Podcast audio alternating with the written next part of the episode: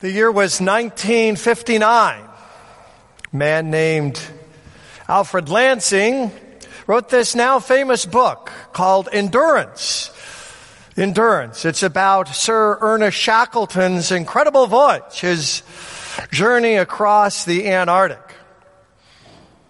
The book Endurance chronicles Shackleton's fight for survival, chronicles his crew's fight for survival in the Antarctic. Uh, the book begins in 1914 when Sir Ernest Shackleton, the leader of the hazardous journey, put this ad in a London newspaper. Wanted men for a hazardous journey. Low wages, bitter colds, long months without any sunshine. Risk unbelievable. Prospects of returning safely very low. Talk about a hazardous journey. That would be Sir Ernest Shackleton in Endurance, written by Alfred Lansing. What did Shackleton and his crew need? Above everything else in this hazardous journey, what was going to keep them on the straight and narrow? What was going to show the way? What would keep them from getting lost? You know, don't you? A compass. Uh, without a compass, this incredible voyage, this hazardous journey was doomed. I say doomed. we begin another story about survival. The book of the prophet Jeremiah. Well, look at Jeremiah beginning now through Labor Day weekend. It's our summer sermon series. On the longest book of the Bible, word for word, Jeremiah is 5.2% of the Bible. We're calling this series Surviving Disasters. Today's topic, of course, surviving, surviving through God's Word. And we survive through the compass God gives us. Uh, we could liken God's Word to a compass that will keep us on the straight and narrow, that will help us endure, that will keep us from getting lost. Because this hazardous journey is called what? It's called life. Life. What are the two letters right in the middle of the word life? IF. If. Life is one big if. we know that now more than ever. oh my. Who would have thought we would be in the midst of a pandemic? COVID-19. Who would have imagined even four or five months ago that we would have words like social isolation and coronavirus and flattening the curve. Who would have known that we would have such loneliness, such brokenness, such financial challenges? And, and to add insult to injury or to go from the frying pan into the fire, we go from COVID-19 to massive unemployment to George Floyd's murder in Minneapolis on May 25th. Talk about a hazardous journey called life. And we're doomed. Doomed, I say, doomed. Lost, confused, wandering around without a compass. A compass of God's Word. Thank God. God gives a compass to Jeremiah. That's Jeremiah chapter 1, 1 through 5 today. And like a compass in these first five verses of his book, Jeremiah gives us four directions, four points, four truths, four ideas. Here we go. Here's the first one. God calls us. God calls us by name. We have value. Sometimes we're not called by name. we don't feel value. We get mail addressed to resident or occupant. It's all impersonal sometimes. How many times do you get mail or packages where your name is misspelled? How many times have I received mail that is addressed to Reed Blessing, blessing with a B? That's not the book of Jeremiah. Book of Jeremiah begins with a name, Jeremiah. And in these first three verses of the book, Jeremiah goes on to list eight more names. In fact, Jeremiah lists over 50 names in his book. Jeremiah is the most personal of all the prophets.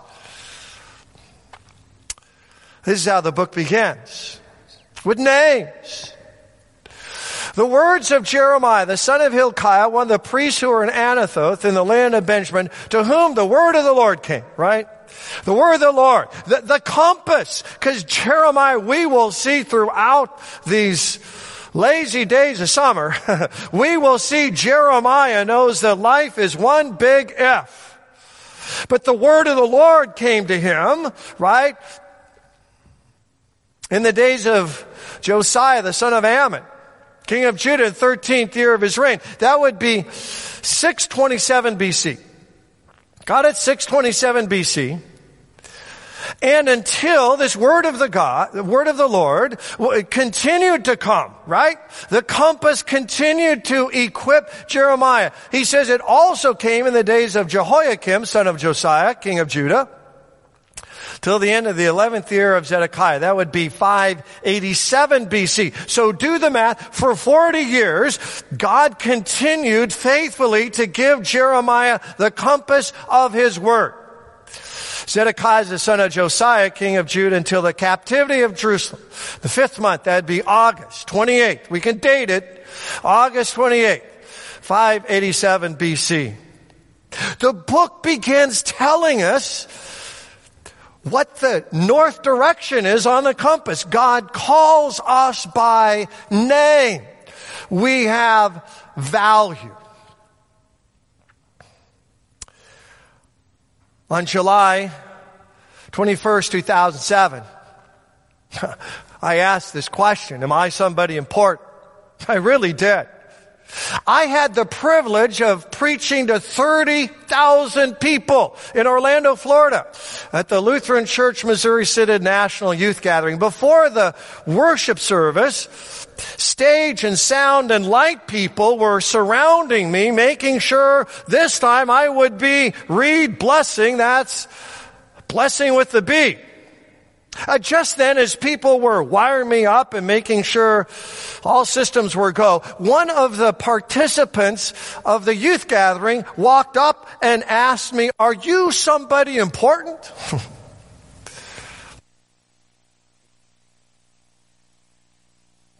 Am I somebody important? It's easy to feel like resident or occupant it's easy to feel marginalized and small and insignificant.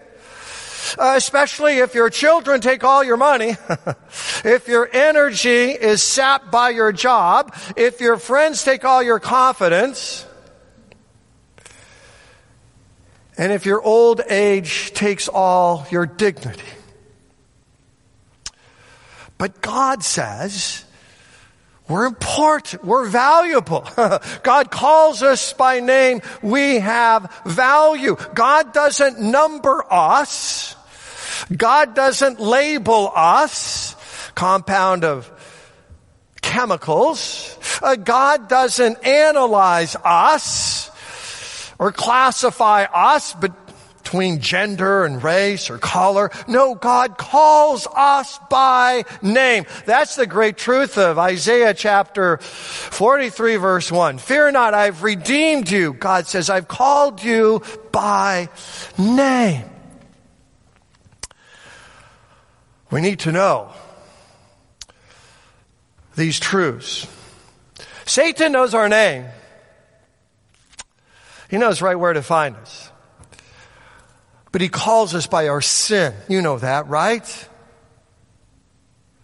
He calls us cheap or dirty or condemned, rejected, isolated, hopeless. Satan knows our name, but he calls us by our sin. Jesus knows our sin. Oh, he knows all about it. There's no hiding. Jesus knows our sin, but the great gospel truth is that Jesus calls us by name. Not occupant, not resident. This is a personal God who lovingly and graciously calls us by name. That, that's north. That's north. That's on our compass, right? Uh, we lose this, we lose everything. Second truth, south.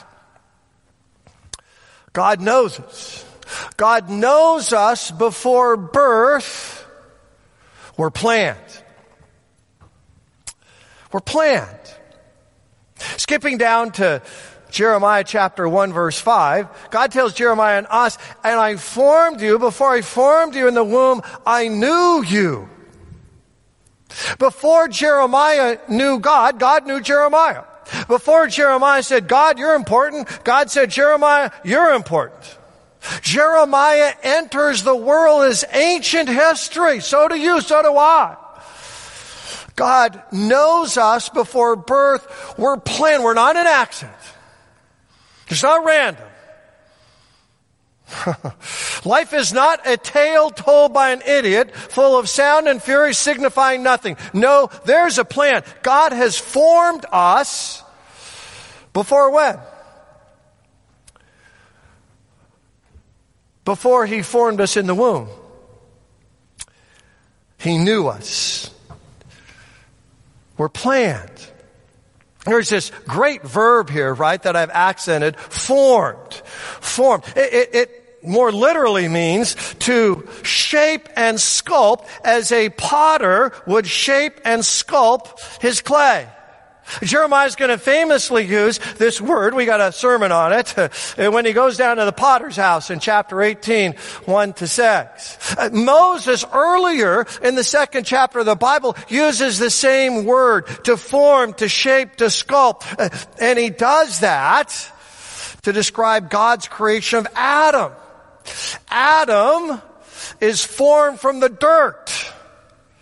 What does all this look like? It looks like a very personal God who, who really, literally gets his hands dirty. This is a hands-on God. He has formed us and shaped us to be just the way he wants us to be. Taller, short, fat or skinny, male or female, blue eyes or brown eyes. God, the great potter, has formed the clay just as he planned. North on our compass. God calls us by name. We have value, infinite value. In the blood of Jesus, infinite value. South, God knows us. God knows us before birth. We're planned. We are planned. We are shaped. East. East on our compass. God chooses us. Continuing verse 5, Jeremiah 1. Before you were born, I consecrated you. Uh, the, the word here, consecrate, means to set apart.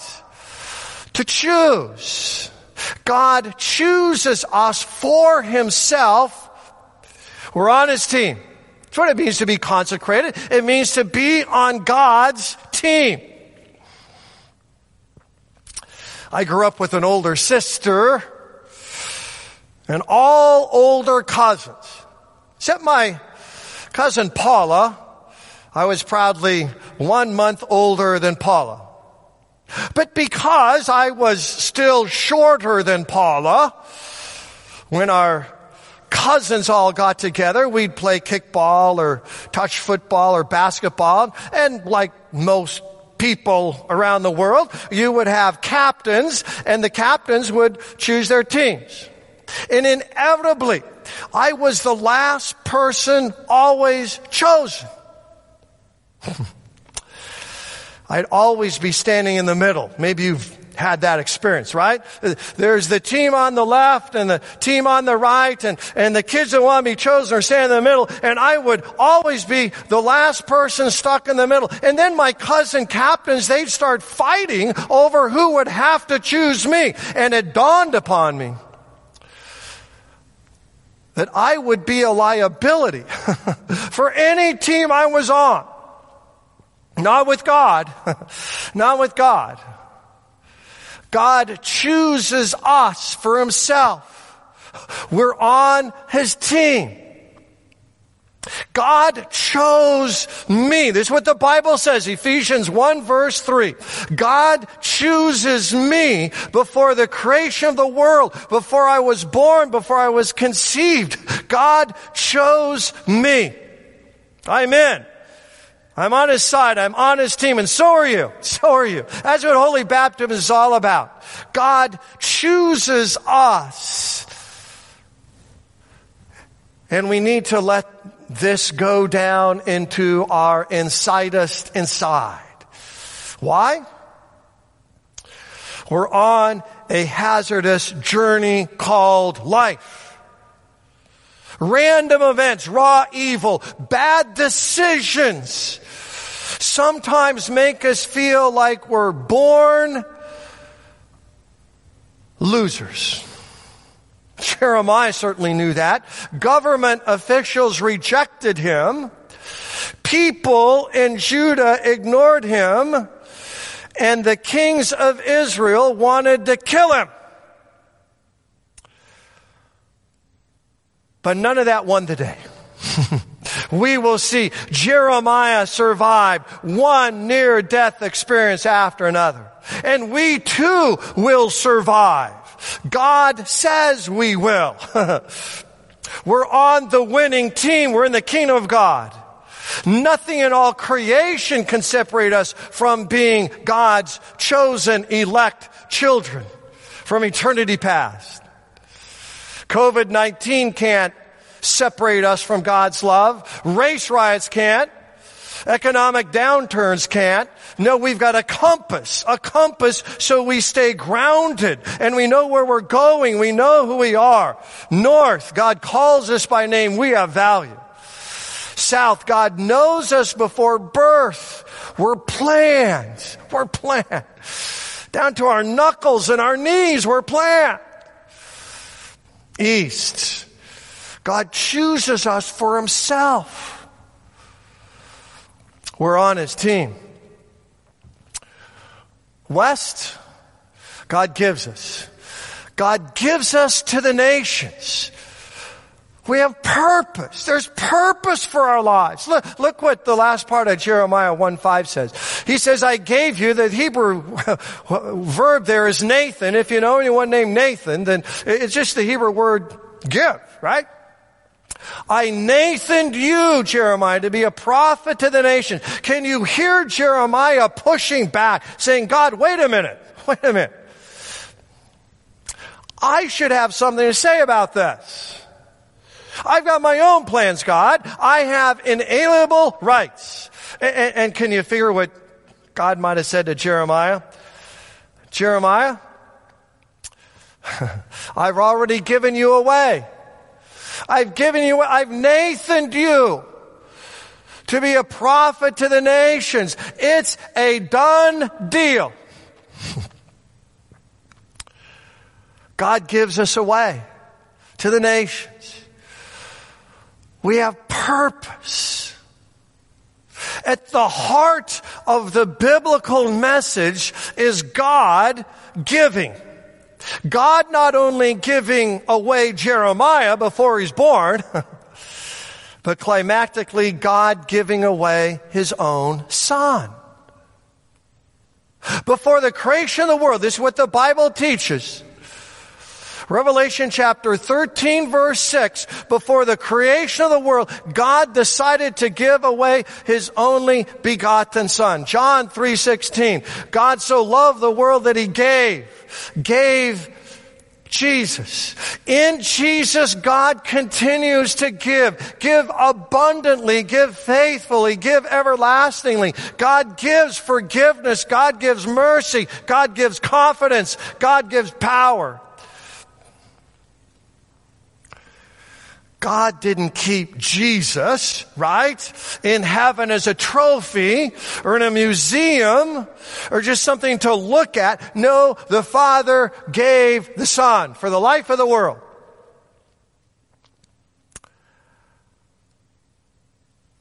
Jeremiah was given away. Jesus given away you and I given away to the nations. Paul puts it this way in 2 Corinthians 5:15, he that's Jesus died for all that those who live might no longer live for themselves. See, the, the gospel not only gives me a new standing of child, forgiven, loved, heaven bound, the gospel also gives me a new life. What's the new life? To Nathan myself to the world, to give myself away for others. That's what Paul preaches and teaches. That we might not live for ourselves, but for him who died and was raised. Jeremiah wasn't to live for himself. Uh, Jesus didn't live for himself. And we too find our greatest joy, our greatest delight, our greatest satisfaction when we are given away to other people. Quite a compass, wouldn't you say? Without it, we're doomed. Doomed. I say doomed. Lost. Confused. Living meaningless lives. But with a compass, oh my, north, God calls us by name, we have value. South, God knows us before birth. We're planned. East, God chooses us for himself, we're on his winning team. West, God gives us to the nations. We have purpose to live outside of ourselves and for Him who died and was raised. Remember Sir Ernest Shackleton, The Hazardous Journey. After a year in Alfred Lansing's book called Endurance, after a year, he tells us that Shackleton's ship was getting crushed by ice. Uh, Shackleton didn't know what to do, so he took five of his best crew members and set out through the Drake Passage. Shackleton miraculously made it to the South Georgia Island, 650 nautical miles away. Uh, they survived. They came back and they rescued the crew. Finally, in the end, Sir Ernest Shackleton survived the hazardous journey. So did Jeremiah. so did Jeremiah. All 52 chapters. Jeremiah survived. And so will we. So will we. Guaranteed. Why? We have a compass. We have a compass. God's holy word.